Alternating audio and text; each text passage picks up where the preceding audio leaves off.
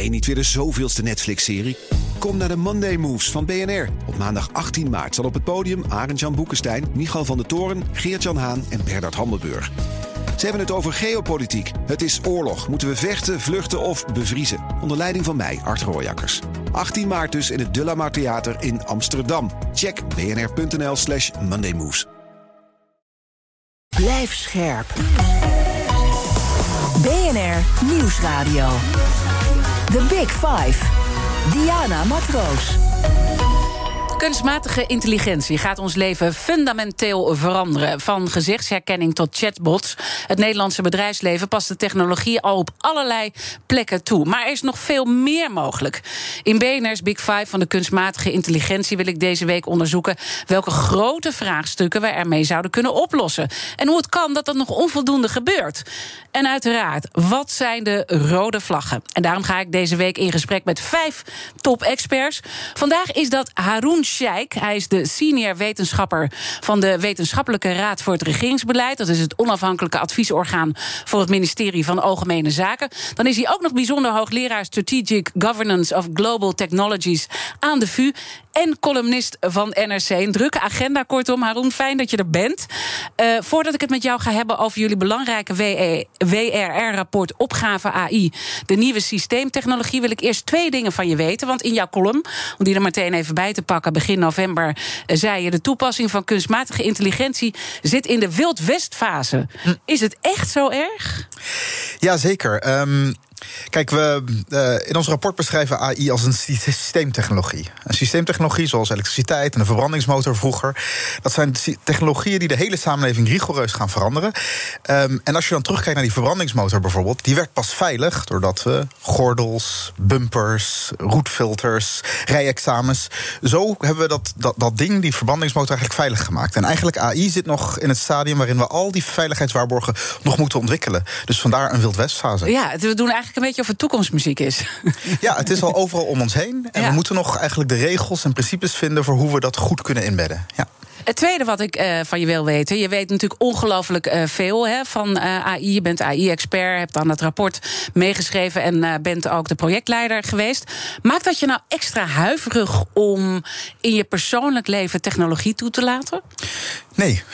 Um, nee, het maakt me eigenlijk nog nieuwsgieriger. Kijk, ik ben natuurlijk bewust van, van risico's geworden, bewuster daarvan dan, dan eerst.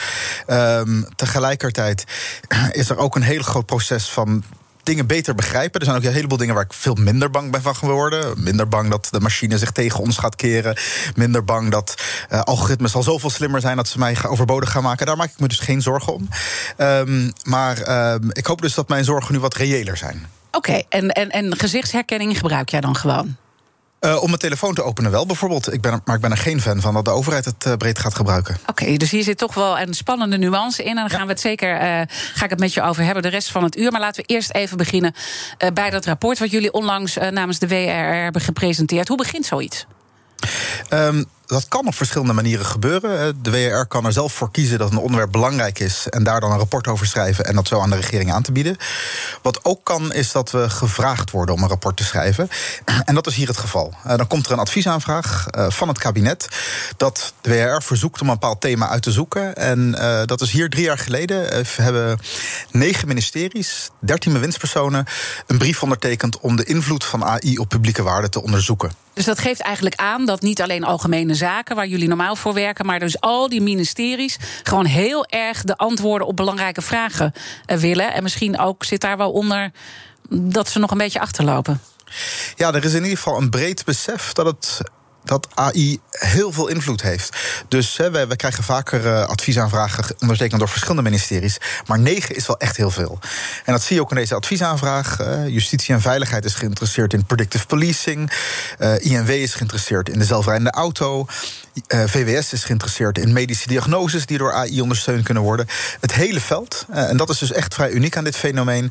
en dat maakt dat er een besef is van nou hier moeten we ook op een integrale manier beter over nadenken. Dat sprak dus zeker eruit. Ja. Echt een grote megatrend, zo zou je het kunnen zien. Iets wat de wereld kan kantelen. Kan je het ook vergelijken met vroegere belangrijke punten in onze geschiedenis, bijvoorbeeld de komst van elektriciteit? Ja, ja, dat is iets wat we expliciet in het rapport doen. Uh, we zeggen dus AI is een systeemtechnologie. En qua technologie zit er dan in de categorie van de stoommachine, elektriciteit, de verbrandingsmotor en de vroege computer. Ja. Ik hoor dus overal urgentie, urgentie, urgentie. En dan lees ik het rapport. En de belangrijkste conclusie, uh, denk ik, is geen positieve. Want Nederland is niet goed voorbereid op AI. Waar gaat het mis? Um, nou, kijk, er gebeurt van alles. En in Nederland is het zeker niet zo dat we extreem achterlopen. Wat we wel nodig hebben is meer regie. Uh, Dus dat het ook op het hoogste niveau samenkomt. Het onderwerp is, moet echt politieker worden. Uh, daar hebben we ook aanbevelingen voor. Um, het onderwerp moet meer integraal behandeld worden. Dus, dus niet in allerlei verschillende clubjes bij ministeries of in bedrijven, maar veel meer een soort, soort uh, centraal beeld daarvan. Um, en het mag ook allemaal wat meer wat proactiever. Het is nu heel erg reactief. Mm -hmm. Als er een probleem is, dan wordt er beleid gemaakt. Dan, um, maar ook het nadenken over waar willen we heen met zo'n technologie. Uh, dat, dat is een van de dingen waar we in het rapport van zeggen. Nou, daar zijn we in Nederland nog, moeten we echt nog de discussie ja. met elkaar over beginnen. Dus ik hoor te reactief, uh, uh, misschien ook wel te dienstbaar en te weinig eisen stellen. Want dat hoort daar dan, denk ik, bij. En als je dat dan allemaal bij elkaar neemt, wat heeft dat dan tot gevolg? Um, als we die urgentie niet. Uh, nou ja, wat, waar, waar, je nu eigenlijk al uh, uh, mis ziet gaan, dat we hier dus onvoldoende over na hebben gedacht. Ja, ja dan zie je denk ik dat er. Um de beeldvorming ontspoort. Dus dat er zowel extreem optimisme is als ook allerlei doembeelden over AI die de wereld gaat overnemen. Dan krijg je systemen die geïmplementeerd worden die voldoende doordacht zijn en daardoor allerlei uh, uh, problemen hebben, uh, voor burgers lastig zijn. Dan krijg je dat de maatschappij niet voldoende meedoet. Um, dat onze regulering eigenlijk achterloopt en niet en, en eigenlijk bepaald wordt door bijvoorbeeld grote Amerikaanse technologiebedrijven. En dat we ook onze positie internationaal verzwakken. Dus dat zijn denk ik alle risico's van, van hoe het nu loopt als we niet actiever op AI gaan sturen. Ja, en dat is nogal wat, uh, wat je noemt. En dan hebben we natuurlijk ook de machtsconcentratie bij bedrijven die wel uh, voorlopen in AI. Ik noem een Facebook, Google, Chinese bedrijven. We gaan later uh, dit uur gaan we het ook hebben over geopolitiek. Maar ik zag ook dat jullie constateren dat het raciale machts- en genderongelijkheid versterkt. Iets wat ook onderzoekers van Stanford hebben aangetoond. Ja, ja, er is inmiddels echt veel onderzoek uh, dat, dat dat laat zien. Um, een van de mythes over AI vaak is dat het neutraal is. En dat het uh, dus, dus uh, bijvoorbeeld geen vooroordelen heeft. Nou, in letterlijke zin klopt dat natuurlijk. Een, algoritme zelf heeft geen vooroordelen. Maar een algoritme wordt natuurlijk wel getraind op bepaalde data. Um, en als die data zelf vooroordelen bevat, dan is het ook duidelijk dat het algoritme die ook zal reproduceren. En er zijn allerlei voorbeelden van hoe dit gebeurt. Uh, um, ten aanzien van vrouwen bijvoorbeeld. Er is een algoritme geweest van Amazon, een HR-algoritme. Dat moest uitkiezen wie er dan op een sollicitatie uitgenodigd zou worden. Nou, het algoritme systematisch wees vrouwen af. Uh, waarom? Het algoritme was getraind op de historische data van wie bij Amazon werkt. -hmm. Nou, dat waren primair mannen. Dus het algoritme dacht er zal wel wat mis zijn met vrouwen. He, dat was de conclusie die daaruit getrokken werd. Dus als er dan vrouw terugkwam in zo'n cv, werd het meteen naar de onderkant uh, gebracht. Um, het geldt voor mensen van kleur in allerlei vormen. Uh, gezichtsherkenningssoftware bijvoorbeeld werkt slechter met mensen met een donkere huidskleur. gezichten worden vaak niet herkend. nou ja, ik heb, ik heb zelf een mooi treffend voorbeeld meegemaakt bij een van de top 10 bedrijven van Nederland. Ik ga geen namen noemen. Hm. dit was denk ik, nou, was nog ergens voor de coronatijd. Ik kwam daar aan bij het hoofdkantoor moest een tourniquet uh, door. Uh, of zo, nou ja, zo'n poortje, weet je wel. En elke keer, iedereen ging daar dus in één keer doorheen. En ik uh, bleef halverwege steken. En dan spuugde hij me uit. Dan draaide hij eigenlijk terug. Nou, toen kwam er iemand bij. Toen kwam er nog iemand bij. En toen uiteindelijk bleek het dat dat met mijn kroeshaar te maken had. En gewoon dat zo groot haar um, voor twee mensen wordt aangezien. En ik wow. merkte ook dat iedereen het heel gênant vond. Hm. Uh, dus het is ook niet met opzet dat dat gebeurt. Maar het gebeurt dus wel. Ja, absoluut. En dat is denk ik ja, precies de lastigheid van deze uitsluiting of deze discriminatie die er plaatsvindt. Um, wanneer het gebeurt door een ambtenaar of een agent, dan kunnen we die persoon erop aanspreken en ook vragen van hé, wat voor soort vooroordeel zit hierachter. Maar dit, dit gaat vaak op een subtiele vaak inderdaad niet bedoelde manier. Er is gewoon geen goede trainingsset geweest waar haar, zoals jouw haar, in zat. En daardoor heeft het algoritme nooit geleerd om dat goed te herkennen. Um, maar dat maakt dus dat die uitsluiting niet minder is. Dus het kan nog steeds zo zijn dat vaak, dat is misschien nog wel gevaarlijker, want we denken nou, het algoritme heeft dingen wel goed gedaan. Het heeft inderdaad besloten dat iemand geen hypotheek kan krijgen. Maar wie weet zit daar dus data in die toch iets van etniciteit, inkomen of allerlei andere factoren meeneemt, waardoor mensen uitgesloten worden. We hebben het natuurlijk ook bij de toeslagenaffaire gezien. Dat was natuurlijk ook echt een duidelijk voorbeeld waar het dus totaal uh, misgaat en moeilijk uh, terug te draaien is. En het jammere is, want dat zeg jij ook, AI zou juist ook heel veel positiefs kunnen betekenen. Dus dat zit ook in het uh, rapport. want als je dan dat bedenkt vanuit elektriciteit hè, of de hm. stoommachine, wat heel veel impact ook heeft gehad, bijvoorbeeld elektriciteit op de positie van vrouwen, die daardoor nou ja, hele andere dingen konden doen ook. Wat, wat zou dit voor positiefs kunnen betekenen als we AI op de goede manier inzetten? Ja, het, het, het, ten eerste, het is er nu overal al. Hè. Dus op allerlei manieren worden, er worden, veel, worden transacties makkelijker gemaakt. Wordt informatie voor ons georganiseerd door uh, algoritmes. Um, zijn er al goede ondersteunende systemen in de zorg, bijvoorbeeld, die artsen assisteren in hun diagnose. Uh, er is dromen van uh, zelfrijdende auto's. Uh, mm -hmm. Dat gaat nog wel even duren, maar uh, dat is ook een mogelijkheid. Eigenlijk overal waar we met complexe data te maken hebben en daar voorspellingen op gedaan kunnen worden, kan AI helpen. Ook in die hele de, de COVID-pandemie ook heel veel algoritmes losgelaten om te proberen dat virus beter te begrijpen. Dus er is eigenlijk op allerlei plekken waar we ja. net zoals waar we met ja, alleen die modellen werken nog helemaal niet zo goed. Hè? Dus ik, het, het zou zoveel kunnen, maar vorige week zei Ernst Kuipers bij mij in de uitzending van... ja, we moeten die RIVM-modellen misschien maar opzij schuiven... omdat ze steeds onbetrouwbaarder zijn. Dus de, er zou zoveel kunnen, maar het gebeurt nog niet goed. We, we, ja, nou, dus verschillen. Op sommige gebieden dus echt al wel. Er zijn echt al allerlei toepassingen.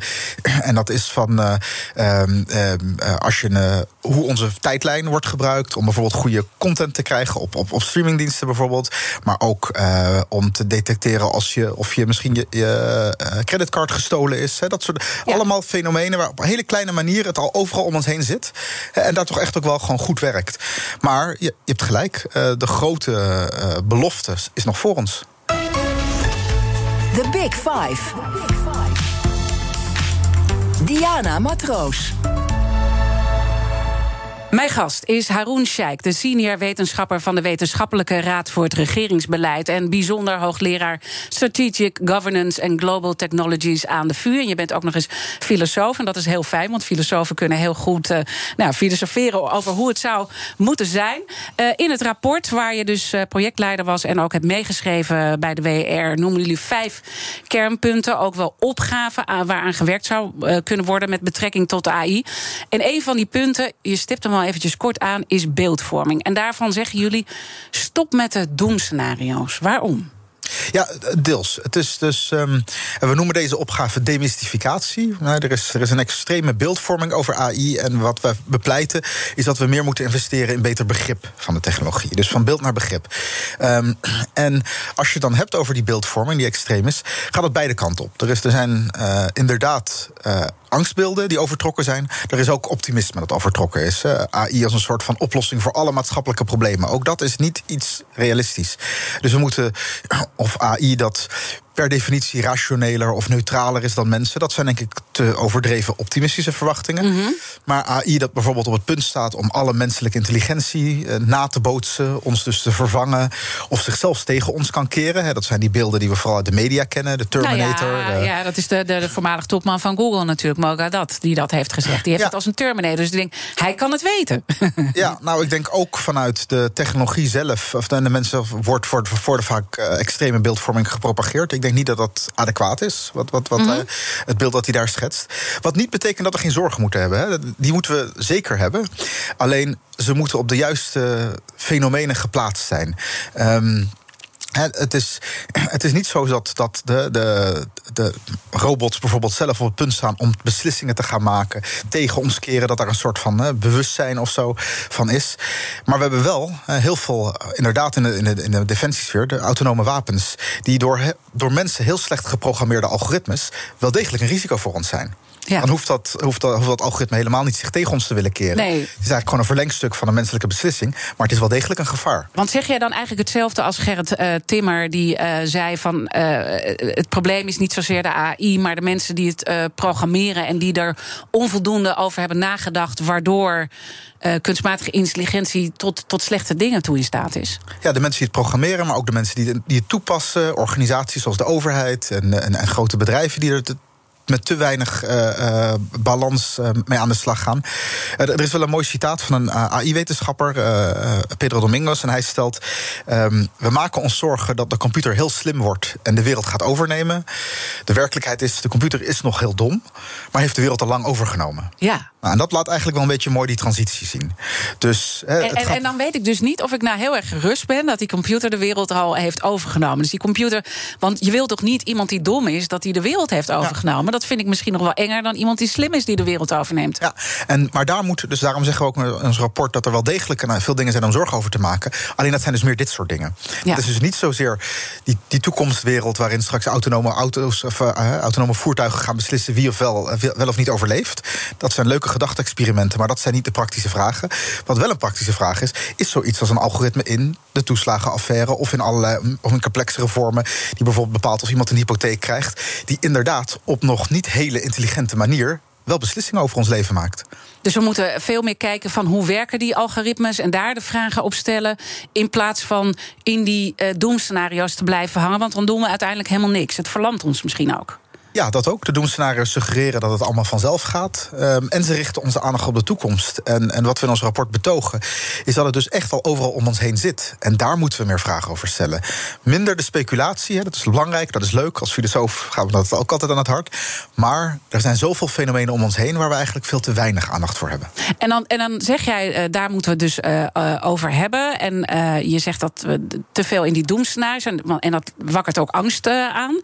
En tegelijkertijd zie ik in jullie rapport staan dat de samenleving laat systemen nu veel te makkelijk en rechtlijnig doorgaan. Mensen vertrouwen er te veel op. Dus er is enerzijds dus uh, moeten we niet in de angst schieten.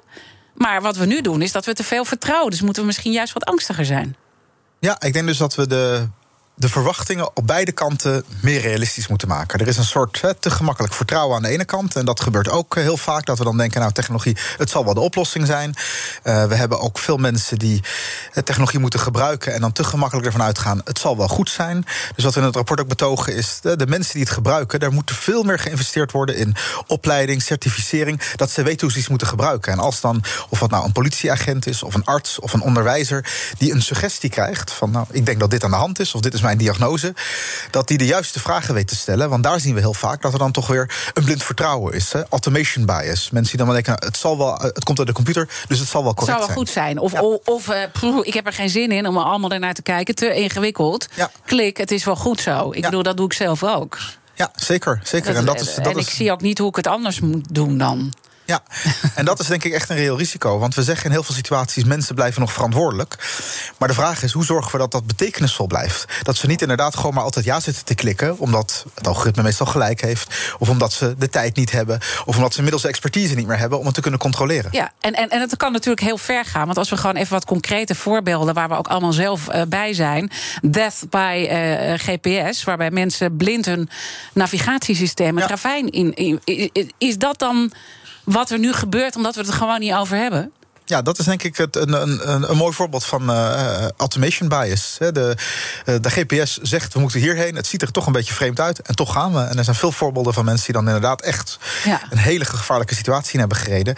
Dat is denk ik wel een mooie metafoor voor uh, toch het te blinde vertrouwen dat we hebben. En te weinig nadenken over hoe zorgen we dat dit goed ingebed raakt. Dat mm -hmm. we echt dus de, de kennis, de expertise, de omgeving hebben om die technologie veilig te gebruiken. Ja. Ik zit wel eens in mijn auto en dan zit ik naar Google Maps te kijken. En dan ga ik nu wel eens in discussie met Google Maps. Want hij zegt, hier moet je zo. Ik denk, nee, volgens mij klopt dat niet, weet je wel. Dus je moet elke keer je afvragen. Je moet dus ook zelf gewoon blijven nadenken. Ja, en vooral ook dit soort systemen terugkoppeling geven. Daar gaat ook een van onze aanbevelingen over. um, veel van die systemen worden toch te veel nog gewoon eenzijdig ontwikkeld. En heb je allerlei gebruikers in de praktijk die waardevolle informatie hebben. Heel vaak in, de auto is het ook vaak dat het verkeerd is. Hè? Als, een, als, een, als een straat vandaag wordt afgesloten, dan is vaak het algoritme heeft het nog niet goed door. Dan kun je als bestuurder ook zeggen: ik ga toch die straat niet in, ik neem die omweg. Dat soort informatie is eigenlijk enorm waardevol. En toch zien we dat onvoldoende dit soort systemen die informatie weer terugkrijgen. Um, en dat geldt dan. Dus die feedback loop is niet goed. Nee. Nee, er is, uh, het is te veel toch van bovenaf een systeem implementeren. En zeker als het belangrijke zaken voor burgers betreft, hun gezondheid, hun, uh, hun financiële situatie, dan zou je die informatie terug willen krijgen van hè, wat vinden ze nou zelf? Is het nou een goede beslissing geweest of niet? Ja, zie je dan verder ook uh, bijvoorbeeld in bedrijfsleven veel ondernemers en nou ja, mensen uit de boord, management, dat daar ook dingen misgaan, dat het ook niet voldoende wordt onderkend? Ja, ik denk, uh, waar we het eerder even hadden over die Wildwestfase... dat speelt denk ik breed door de samenleving. Um, nou, we noemen wel even het voorbeeld van, van uh, Amazon... dat dacht goed HR-algoritme neer te zetten... en op die manier uh, tegen vrouwen discrimineerde. er zijn allerlei voorbeelden en veel meer. Apple Pay, dat ook standaard vrouwen... een lagere kredietwaardigheid geeft dan mannen. Dat, dat is inmiddels bekend en daar, daar proberen ze wat aan te doen. Um, dus zelfs de grootste bedrijven die het meest geavanceerd zijn... met het gebruik van AI... hebben nog tal van dit soort problemen wat is dat dan? Dat dat zo weinig urgentie krijgt. Terwijl eigenlijk jullie schetsen, het zit overal. Ja, ja, dus we hopen dat die urgentie, eh, dat dat besef van urgentie echt gaat groeien. Dat we met z'n allen er wat meer aan gaan doen. Ja, kijk, het heeft een grote belofte. En op heel veel gebieden biedt het ook veel. Dus mm zeker grote bedrijven denken, nou, dat is efficiëntie, dat scheelt weer. Zo'n chatbot, dat is handig. Kunnen we helemaal mensen op de callcenters uh, ontslaan. dus dat helpt. Um, het kost dan tijd om erachter te komen. Wat is de kwaliteit nou precies van wat we ervoor in de plaats hebben gezet? Um, en het kost ook tijd om erachter te komen. Zelfs als we dan doorhebben dat het misgaat, wat denk ik nu al veel gebeurt, dat we er ook achter komen hoe kunnen we het dan verbeteren. Ja. dat is nog ook niet zo makkelijk. En dat doen jullie. En we gaan uh, in het tweede deel van het gesprek ook verder praten over andere aanbevelingen. En ook over het geopolitieke spel wat hier ook uh, achter zit. Maar dan denk ik toch, jullie hebben dat vuistdik rapport geschreven. Er staan dus hele goede dingen in die we al lang hadden moeten doen. Maar oké. Okay, een call to action nu om ermee aan de slag uh, te gaan. Het staat niet in die uitgelekte treinstukken uh, uh, die Segers heeft achtergelaten. Waar je toch al redelijk kan zien wat de contouren zijn waar een kabinet over denkt. Gaat dit niet gewoon in een grote la belanden en nou, gaat u maar weer lekker slapen? Hoop het niet. Volgens mij die uitgelekte waren, die notities waren voor ons rapport verscheen. Dus wie weet hoe dat nu... Wordt het helemaal herschreven nu. Wie weet. Nou, wij doen onze bijdrage door met dit rapport die kennis te leveren. Dat verder is natuurlijk aan de politiek om daar wat mee te doen. We hopen wel, en, en dat vind ik fijn ook aan dit soort programma's... dat er een besef is van hier moeten we het met elkaar meer over hebben. En dat, nou, hopelijk, er is nu een kans ja. in de formatie... om dit onderwerp echt nu even hoger op de politieke agenda te zetten. Ja, want je zou ook de zorg uh, natuurlijk echt die in de problemen zit... ook op die manier echt kunnen gaan helpen. Als je die zorg opnieuw gaat neerzetten. Nou, laten we daar dan zo meteen verder over praten. Hoe de overheid die rol uh, beter zou kunnen pakken. Uh, ik praat verder dan met Haroon Sheikh, de senior wetenschapper van de Wetenschappelijke Raad voor het Regeringsbeleid. En hoe sterk staat Nederland er geopolitiek voor als het om AI gaat? En ja, wat als AI als wapen daar gebruikt gaat worden? Wil je het verhaal horen? Uh, blijf dan vooral luisteren. We zijn er zo weer. Het Eneco Klimaatreport van deze week komt uit Amsterdam. Ik ben Pascal en ik sta hier met de oprichter van Wikkelhuis op de werkplaats. Oep, wat zie ik hier? Ja, je ziet allemaal huisjes. En welke rol speelt energie-efficiëntie in jullie ontwerp- en bouwproces? We bouwen alleen maar met hernieuwbare materialen. Maar het leukste is dat we eigenlijk uh, zonne-energie gebruiken voor onze elektriciteit. We hebben duizend zonnepanelen op ons dak van de werkplaats. Duizend zonnepanelen, dat zijn er een hoop. Ik kan me voorstellen dat er uh, veel stroom vanaf komt. Ja, er komt een enorme bak met stroom uit. En soms in de zomer is dat ook te veel. En daarom werken we samen met uh, Eneco, met het uh, opwek optimaal systeem. En wat doet dat systeem? Een soort dimmer. Dat als er te veel stroom is, dat je dat zeg maar wat terug reguleert, zodat er geen netcongestie ontstaat. Want dan zou alles vastlopen.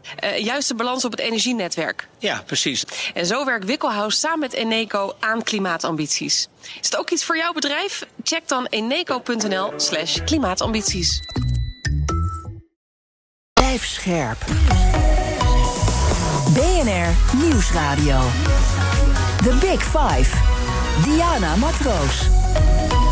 Welkom bij het tweede half uur. Deze week praat ik met vijf kopstukken uit de wereld van de kunstmatige intelligentie. Later deze week eh, zal ik nog spreken met hoogleraar machine learning professor Max Welling en met Carlo van der Weijer. Hij is directeur Smart Mobility van de TU Eindhoven. Mijn gast vandaag is Haroun Sheikh, de senior wetenschapper van de Wetenschappelijke Raad voor het Regeringsbeleid en tevens bijzonder hoogleraar Strategic Governance of Global Technologies aan de VU. En het komend half uur wil ik in ieder geval nog eh, twee onderwerpen met je bespreken, namelijk AI als wapen in de geopolitiek en de politieke urgentie rondom AI. En laten we met dat laatste beginnen. Uh, want als ik een beetje zo hoor wat jij net aan het eind van het eerste deel van ons gesprek zei, dan is die politieke urgentie er nog niet. Nee, echt nog veel te weinig. Ehm, AI en breder digitalisering wordt toch nog te veel beschouwd als een onderwerp dat bij de ICT-afdeling hoort, meer aan de achterkant zit. En te weinig gezien hoe ingrijpend het is in ons dagelijks leven. En daardoor dus echt op het hoogste niveau van de politiek bediscussieerd moet worden. Um, er zijn goede signalen ook. Hè. De, de, Tweede Kamer heeft uh, sinds kort een permanente commissie digitale zaken. Hadden we hiervoor dus niet. Nee, goed dat we die nu die hebben. spreek je ook binnenkort, uh, begrijp ik. Uh, ja, aanstaande donderdag informeren we ze over ons rapport. Ehm, dus we zien dat daar wat meer momentum is. Maar ook op politiek niveau um, is bijvoorbeeld onduidelijk... welke minister en op welke manier is er nou verantwoordelijkheid voor dit soort dossiers. En dan kom je dus ook bij het punt dat veranderingen dan langzaam tot stand komen. Is het ook een bepaalde vorm van. Uh, ja, ik probeer te peilen waar het vandaan komt. Is het desinteresse? Of is het ook uh, nou ja, dat iedereen toch een bepaalde leeftijd heeft, waardoor je uh, dit toch ook een beetje spannend vindt om met die nieuwe onderwerpen, die dus eigenlijk helemaal niet nieuw meer zijn, dat ze overal zijn, maar om daarmee aan de slag ja. te gaan? Ik denk dat het allemaal mee te maken heeft. Uh, met uh, ervaring ermee, met misschien deels interesse. Het is, het is, misschien ook niet een heel spannend onderwerp. Er zijn andere onderwerpen waar politici makkelijker uh, mee tot de verbeelding kunnen bespreken of een achterban mobiliseren. Um, dus het is misschien een wat minder sexy onderwerp. Het is misschien ook een moeilijk onderwerp, of in ieder geval een onderwerp waar mensen niet van doorhebben hoe het in elkaar zit. Dat horen we ook nog wel eens. Hè, dat politici aangeven dat ze er te weinig grip op hebben. Um, nou, dat, dat zijn denk ik allemaal dingen die ermee te maken kunnen hebben. Oké, en vervolgens komen daar heel belangrijke vragen uit voort... die niet beantwoord worden. En ik denk dat het heel mooi is om daar even de kettingvraag uh, bij te pakken. Want mijn gasten stellen elkaar vragen via de kettingvraag. En in de vorige aflevering sprak ik met vooraanstaand AI-expert Gerrit Timmer... en die had deze vraag voor jou. En je ziet nu al dat sociale media, internet behoorlijke invloed hebben op democratische processen. Ik denk echt dat onze samenleving heel erg gaat veranderen door de kunstmatige intelligentie. Zonder dat ik nou precies kan zeggen hoe, maar die gaat heel erg veranderen. En, en in hoeverre vereist dat nou aanpassingen in hoe wij met democratie omgaan? Hè? Want die democratie is mij ook heilig hoor. Ja. Maar, maar hoe gaan we daarmee om dat dat voldoende stand kan houden? En, en wat is de rol van de overheid daar eigenlijk in? Moet de overheid dat verdedigen? En, en zo ja, hoe zouden ze dat moeten doen? Eh, met regelgeving op, of is, is er een gevaar? En zo ja, wat moet de overheid daaraan doen? Het zijn uh, heel veel uh, vragen. Gerrit uh, kan makkelijk op deze plek zitten, merk ik. maar, maar laten we even beginnen. maak jij je zorgen over onze democratie? Want daar, dat zat er eigenlijk onder nog. Ja. Zeker wel. Um, AI is een gigantisch machtige technologie die heel veel kan veranderen. Um, die voor allerlei doeleinden ingezet kan worden. We zien al, autoritaire overheden zijn er heel goed in om het voor hun doelen te gebruiken. En bepaalde aspecten van technologie lenen zich daar ook heel goed voor. Ik denk dat we heel lang gedacht hebben: alles met digitalisering leidt juist tot meer democratie. Hè? Het internet, vrijheid, decentralisatie. Ja, zo werd het allemaal gebruikt. Um, ja. Maar het heeft ook andere kanten. En eh, om binnen het domein van AI te kijken, neem zoiets als uh, gezichtsherkenning. Dat is een technologie die goedkoop op grote schaal massasurveillance mogelijk maakt. Ja. De, de, DDR moest een deel van de bevolking uh, ergens in een hokje zetten om anderen te gaan bespioneren. Nou, dat kun je niet met een groot deel van de bevolking doen, want dat, dat, dat is een te zware last. Overheden kunnen dit tegenwoordig gewoon autonoom laten gebeuren als ze een investering doen. En kunnen daarmee doorhebben waar elke burger op welk moment is en daarop reageren. Doodeng als je dit zo ja. zegt. Ja, ja. zeker ook met die machtsongelijkheid die je eerder hebt geschetst. Als je dat ook aan elkaar gaat verbinden, wordt het nog uh, al met al enger. En, en wat moet de overheid? Moet de overheid allereerst, uh, want dat vraagt hij ook, de rol. Uh, welke rol moet de overheid? Moet de overheid een voortrekkersrol spelen? Ja, dus de overheid heeft hier zeker een rol in. Um, net werd het voorbeeld ook genoemd, Cambridge Analytica. Er zijn allerlei voorbeelden waarbij dus naast die gezichtsherkenning... andere manieren waarop ook ons democratisch proces... door technologieën als AI verzwakt kan worden. Um, daar is absoluut een rol voor in de overheid. Het eerste is gewoon dit te erkennen en daar te gaan nadenken... wat voor beleid je nodig hebt. Um, dat betekent dus ook bepaalde dingen tegengaan. Eh, dus, dus heel hard duidelijk nadenken. Wat willen we nou eigenlijk? Waarvoor wordt deze technologie ingezet? Mogen we technologieën importeren van landen als China, maar ook van Amerikaanse bedrijven, die burgers zo extreem surveilleren? En zijn ook zijn Chinese, maar ook echt Amerikaanse bedrijven die bepaalde technologieën hebben, die zijn vergaand. We moeten met elkaar praten over: willen we dit in onze samenleving hebben? Willen we dat onze bedrijven daaraan meedoen of niet?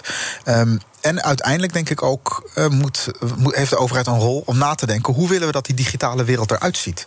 Ja. Uh, um, denk, dat doen, hebben we ook gedaan met de fysieke wereld. Hè. De, Daar hebben we ooit nota's voor gemaakt. Dat we zeiden, daar mogen wegen komen, maar daar niet. Daar moeten parken zijn, dat zijn woonwijken. Daar mogen wel windmolens, daar niet. Um, en de digitale wereld laten we eigenlijk iedereen maar bouwen wat hij wil, overal. Ja. En ook hier zou een nota goed zijn om te gaan nadenken... welke gebieden moeten we nou beschermen? Welke nou ja, gebieden moeten anders eruit Ik kan me bijvoorbeeld zoiets voorstellen als onderwijs. Uh, we hebben hier een Big Five over het onderwijs uh, gemaakt. En daar kwamen ook wel zorgen naar voren uit het onderwijsveld. Dat uh, sinds corona zijn we natuurlijk ja. nog meer uh, online gaan werken, ook in het onderwijs. En een groot deel van het onderwijs is overgegaan naar techbusiness in uh, Amerika. Ja. Dat geven wij dus gewoon, we geven onze leerlingen eigenlijk weg. Absoluut. Uh, ik heb met een collega ook gewerkt aan een werkgroep van de VSNU om dit ook precies te bestuderen. En daar werd ook gewoon heel duidelijk uit: hè, de, de macht van Big Tech is al groot. En die is bedrijven als Microsoft en Google hebben de laatste jaren een gigantische plek in ons onderwijs gekregen. Dit vind ik bij uitstek, uh, is, is betoog ook in het rapport, een plek waar we over moeten nadenken. Moet nou de kennis over het Nederlandse onderwijs, moet dat nou ten dienste staan van de advertentie uh, verkopen van Amerikaanse bedrijven? Of moet die kennis het Nederlands onderwijs ten goede komen? En als het dat laatste is, dan zullen we dus anders moeten inrichten. En, en, en die vragen, het begint dus bij die vragen stellen. En die worden dus niet gesteld. Dus dat zeg je qua uh, virtuele leefwereld. De overheid moet daar een voortrekkersrol in spelen. Maar wat ik van Herman Tjenk Willink altijd leer, in een crisis zeker, moet je afvragen: kan de overheid het wel allemaal aan? Hm. En dan denk ik, kunnen ze het wel? Ik bedoel, één, ze hebben nog niet gereageerd. Hè. Je hebt nog geen uh, kabinetsreactie. Ja, ze zijn druk aan het formeren en druk met hele andere dingen bezig. Kunnen ze dit aan? Um, nou, het is, het is absoluut een stappenproces. Hè? En dat is iets wat, wat we ook betogen. Hè, dat, het ligt deels ook gewoon aan de technologie. Net zoals die, die verbrandingsmotor. Hè, niemand kon in 1920 weten dat, er, uh, dat we een vervuilingsvraagstuk zouden krijgen. Dat er gordels op de achterbank nodig zouden zijn. Dat is pas decennia later gebeurd. Dus hè, we zijn in die zin nooit te laat. Het, is, het is een proces waar we stap voor stap de overheid ook voor moet leren. Maar dat betekent dus eerst het hoog genoeg op de agenda zetten. En vooral, en daar gaan ook een paar van onze aanbevelingen over, echt ook die capaciteit van de overheid verbeteren. Ja. De overheid moet zelf ook beter grip hebben in, in, in, in allerlei in uitvoeringsorganisaties, maar ook in directies.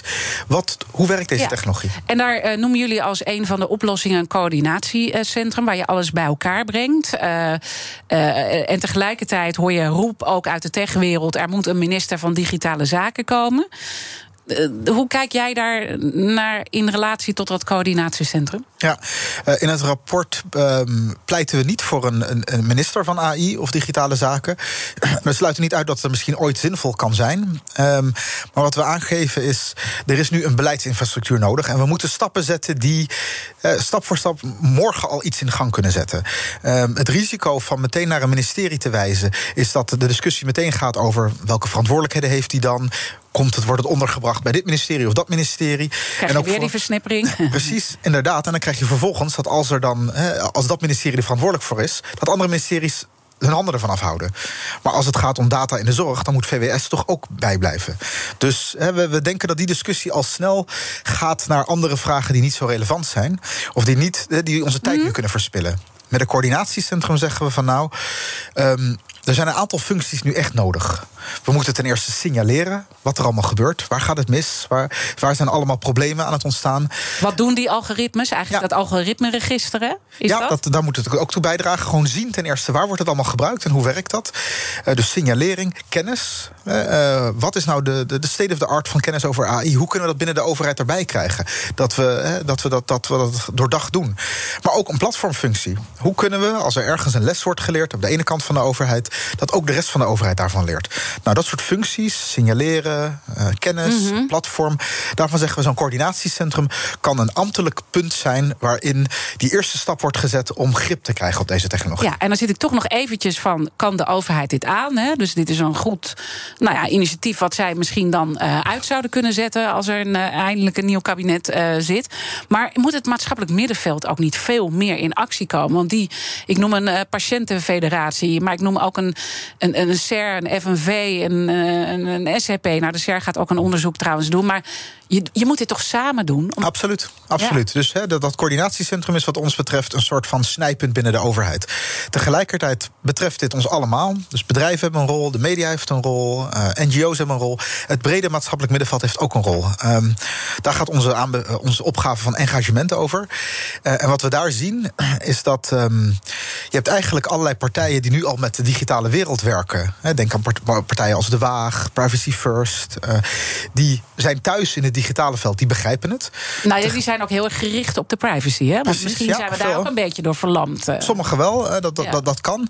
Maar in ieder geval, die hebben een digitale goed in het vizier. Wat we ook zien is dat juist de meer klassieke partijen... die belangen behartigen of groepen ondersteunen... Hè, en dat zijn inderdaad, dat is je FNV, dat is de SER... dat zijn eh, patiëntenverenigingen, onderwijsbonden... die hebben eigenlijk nog te weinig zicht op hoe die digitale wereld hun domein verandert. Mhm. Terwijl ze wel hele waardevolle kennis hebben. Zij weten wat er gebeurt in het onderwijs. Zij hebben de expertise om kennis uit de wereld van werk of van zorg naar boven te brengen. Ja. Dus ja, wij pleiten ervoor om de digitale vaardigheden van deze organisaties te versterken. Ja, en, en, en dus ook bijvoorbeeld zo'n FNV, die kan natuurlijk zien ook wat er op werkgebied. Hè, want dat is natuurlijk ook een van de angsten. Ze gaan ons werk overnemen. Ja. Hè, eh, de kunstmatige intelligentie. Terwijl FNV zou ook aan een soort leefwereld voor de werknemer kunnen gaan eh, werken. Want je, misschien krijg je wel een nieuwe rol als eh, werknemer. Zeker. Ehm, vooralsnog ziet het er niet naar uit dat AI ons massaal gaat vervangen. Eh, ja, we hebben juist in heel veel domeinen hebben een tekort aan, aan allerlei werknemers. Ehm, maar het gaat wel ons werk veranderen. En dat heeft vooral te maken met andere vaardigheden die we op het werk nodig gaan hebben. Maar dat betekent dus wel dat die organisaties dat die ook moeten leren om dat op te nemen en daar het juiste onderwijs voor te helpen ontwikkelen. Zometeen praat ik verder met senior wetenschapper van de Wetenschappelijke Raad voor het Regeringsbeleid, Haroon Sheikh. Maar eerst even naar Iman Verrips. Zometeen eh, heb je BNR Breekt om 11 uur. Ik ben heel benieuwd wat je hebt vandaag. We gaan het hebben over de polarisatie in de samenleving. De burgemeesters in het Veiligheidsberaad die hebben aangekondigd dat zij een eh, langetermijnstrategie gaan maken om die tegen te gaan, die polarisatie. Ze maken zich eh, grote zorgen om de tegenstellingen en spanningen in de samenleving door het coronavirus, Ja, door alle maatregelen. kan me alles bij voorstellen, Ik ja. ook. Eh, wij stellen ons zometeen wel de vraag: ja, is dit iets waar de burgemeesters zich mee bezig moeten houden? Is dit hun taak? Kan je misschien niet beter verbindend beleid maken om de polarisatie tegen te houden? Dus misschien toch geen 2G en niet het eh, eh, veroordelen van niet-gevaccineerden of het de schuld geven van de virusverspreiding aan, de- aan bepaalde groepen. Dus ons breekijzer zometeen om 11 uur in BNR breekt is polarisatie tegengaan met het huidige coronabeleid is totaal ongeloofwaardig. Ik ben heel benieuwd hoe onze luisteraars erover denken. Ehm, ja, is het inderdaad geloofwaardig dat een overheid wiens beleid die polarisatie misschien mede veroorzaakt nu weer probeert vrede te stichten? Of zorgt het virus vooral voor een tweedeling en is dit initiatief dus best wel te prijzen? Zometeen om 11 uur, over 14 minuutjes, kan je bellen naar 020 468 4 keer 0 Ons breekijzer is dan polarisatie tegengaan met het huidige coronabeleid is totaal ongeloofwaardig. Ik ga zeker naar je Ik luisteren. ben benieuwd. BNR Nieuwsradio. The Big Five. Diana Matroos. Je luistert naar BNR's Big Five van de kunstmatige intelligentie. Later deze week spreek ik nog met Hervé Huisman. Hij is AI-ondernemer, een start-up. En ik ga met hem praten hoe we met AI de energietransitie een boost kunnen geven. Want er zitten ook wel degelijk positieve kanten en kansen eh, als het gaat om kunstmatige intelligentie. Mijn gast vandaag is Haroon Sheikh, senior wetenschapper van de Wetenschappelijke Raad voor het Regeringsbeleid. En bijzonder hoogleraar Strategic Governance of Global Technologies aan de VU. Je doet ook onderzoek naar vraagstukken rondom de internationale orde en nieuwe technologie. En laten we daarom in dit slotstuk hebben over geopolitiek. Eh, onlangs heb ik daar ook een week over gemaakt, over geopolitiek. En een van mijn gasten daar was voormalig secretaris-generaal van de NAVO, Jaap de Hoop Scheffer. Hij noemde AI de nieuwe atoombom. En dit was vooral naar aanleiding van de. Ja, ik zie jou inderdaad ook even wauw. Eh, naar aanleiding, want dat had ik ook, van gesprekken die hij heeft. Maar ook het boek The Age of AI. Dat is geschreven door Henry Kissinger en een aantal andere slimme eh, mensen. Heb jij die angst ook? Um, nou, wat we. We betogen in het rapport AI is een systeemtechnologie, dus die gaat echt rigoureus de samenleving veranderen. Mm Met alle positieve kanten. Maar wat we ook altijd zien is dat dit soort grote technologieën ook in een hele destructieve vorm naar voren komen. Hè? De verbrandingsmotor gaf ons de auto. Het gaf ons ook tanks en vliegtuigen die in, in, in, eh, de, de, oorlogen werden gebruikt. Dus AI heeft zeker ook die kant dat het uh, echt in conflict gebruikt kan worden. En al, al daarvoor wordt ingezet. Ja. Dat is zeker iets En dus een atoombom zou ook op die manier uh, kunnen, omdat het ook in het onderdeel van defensie zit. Ja, een atoombom werkt natuurlijk op een hele specifieke manier. En AI heeft juist iets veel meer gedistribueerd. Dus, dus, maar goed, de, het idee, net zoals de atoombom, dat het. Um, kan gaan besluiten wie wint en wie niet, wie de sterkste is. Nou, dat, dat idee, denk ik, dat daar is, is AI zeker wel. Uh, ja. Zat in die categorie. Ja. En, en, en daar zijn natuurlijk ook hele andere voorbeelden te geven. Niet alleen een atoombom, want dat, dat, ja, dat, dat, dat, dat maakt ons misschien wakker. Maar het zit ook in hele andere dingen, denk ik, geopolitiek. Ja, dus uh, de, de, de invloed van AI. Uh, op, ja. ja. kijk, ik denk het. Um, het meeste waar we over horen zijn autonome wapens. Dus wat zijn die wapens waarin een, een, algoritme bijvoorbeeld besluit om te schieten of niet? Er zijn heel veel verschillende soorten over, heel veel discussies ook over wat nou precies een autonoom wapen is. Uh, maar dat is zeker een, een zorgwekkende ontwikkeling.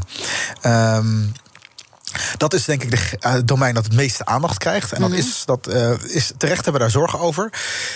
Wat denk ik belangrijk is, is dat we ook zien dat AI op allerlei andere manieren geopolitiek beïnvloedt. Um, dat is bijvoorbeeld ook gewoon simpelweg in de besluitvorming en de data die legers gebruiken. De, hoe analyseren ze wat er gebeurt? Hoe kunnen ze op basis van bijvoorbeeld de informatie die wij allemaal met elkaar op sociale media zetten, analyseren wat er gebeurt in een ja. samenleving, wie wat doet, uh, geheimen daarmee ook ontfutselen. En daar kan je dus ook mee manipuleren vervolgens en ja. dingen beïnvloeden, wat we nu natuurlijk al zien bij verkiezingen. Ja, zeker. En in het defensiedomein moet je dan denken aan bijvoorbeeld het, pro het bewust proberen algoritmes in de war te brengen. Het is mogelijk om een, een algoritme iets als iets anders te laten herkennen. Er is al een onderzoek gedaan dat erin geslaagd is om een helikopter aan te laten zien voor een schildpad. Ja, ja, ja, ja, ja. Nou, op dat soort manieren kun je dus en juist. Is dat een vertaling op die deepfake ook? Uh, dat is weer nog weer wat anders. Okay. Uh, uh, deepfakes, en dat, dat is denk ik, dat zou een domein zijn waar ik me misschien het meeste nog zorgen over maak. Dat is eigenlijk AI die niet gebruikt wordt per se door het leger of om het leger in de war te brengen, maar die gebruikt wordt op onze sociale media in het domein waarin burgers met elkaar communiceren om ons te verwarren, om ons tegen elkaar op te zetten. Dat kan op allerlei manieren gebeuren, hè, door gewoon door ons te proberen te manipuleren, extremere beelden te geven, zoals, zoals Cambridge Analytica heeft gedaan, maar ook dus deepfakes. En dan gaat het dus eigenlijk over AI die nepbeelden of Ja. audio maakt. Hè. Ja. Dat kan. uh, Heel ontwrichtend zijn, ook voor een democratie eh, natuurlijk. Hè? Waar, waar, waar we ook eerder over spraken.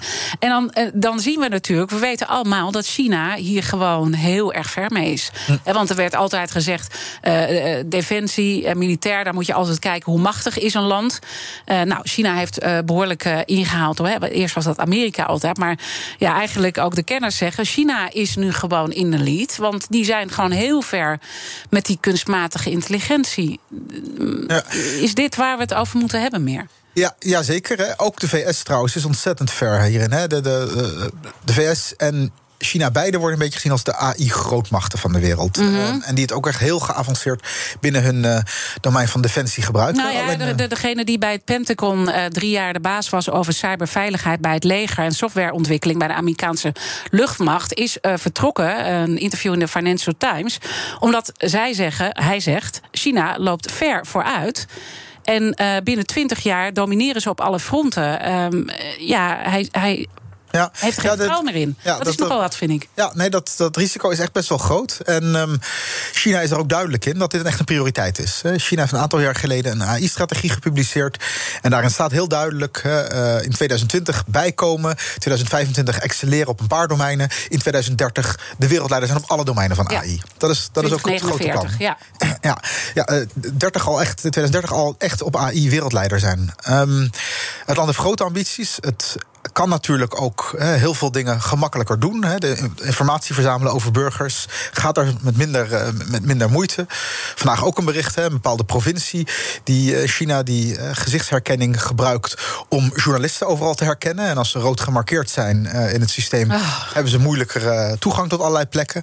Ehm, dus ja, maar ik zou zeker de, de VS niet wegcijferen. Nog Nee, een heleboel andere nee, landen trouwens. Maar, maar het is zorgelijk, want in Europa eh, staan we er toch weer een beetje bij te kijken dan, denk ik. Eh, eh, hoe gaan we dit het hoofd bieden? In Nederland, in Europa? Ja, nou, ik denk ten eerste hebben we natuurlijk een zorg gewoon bij ons thuis. Dus laten we met elkaar bewust zijn over welke technologieën we hier wel of niet toestaan. Te gemakkelijk wordt er nu nog, bijvoorbeeld onder het mom van een Smart City project, wordt er buitenlandse technologie gekocht die eigenlijk onze publieke ruimte zit te surveilleren.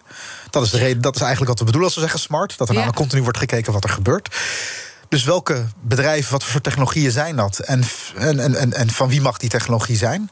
Eh, dus gewoon zorgen dat wat wij hier zelf gebruiken, dat dat. ehm, dat we daar bewuster van zijn. Ehm, denk verder ook aan hè, eh, met elkaar regels opstellen over wat we op onze markt toestaan. Dat moeten we ook vooral Ja, heel erg in Europees proactief. verband doen. Ja. Ehm, en op internationaal gebied, hè, we pleiten in het rapport ook voor een AI-diplomatie. Ehm, kijk, dat kunnen we als Nederland niet alleen, maar in Europa is wel degelijk hebben we het vermogen om allerlei domeinen wereldwijd te reguleren. Ja. Daar kan Nederland in ieder geval een rol in spelen om die agenda te versterken. Dat kan onze redding zijn, die regulering waar we ook goed in zijn. Regulering kan zeker helpen, ja, Ja, absoluut. ja. En er moet, er moet veel meer, er moet ook bewustzijn zijn. Er moet ook, eh, wat dat betreft, ook gewoon veel maatschappelijke schandalen zijn. Dat burgers ook in actie komen. Dit willen we niet. Dat gebeurt gelukkig ook meer en meer.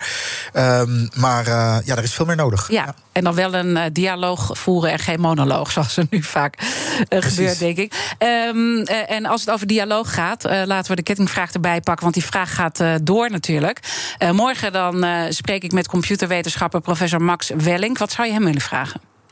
Ja, ehm, we hebben hem ook in het kader van het rapport ook geïnterviewd. En, eh, en natuurlijk als een prominente wetenschapper in Nederland.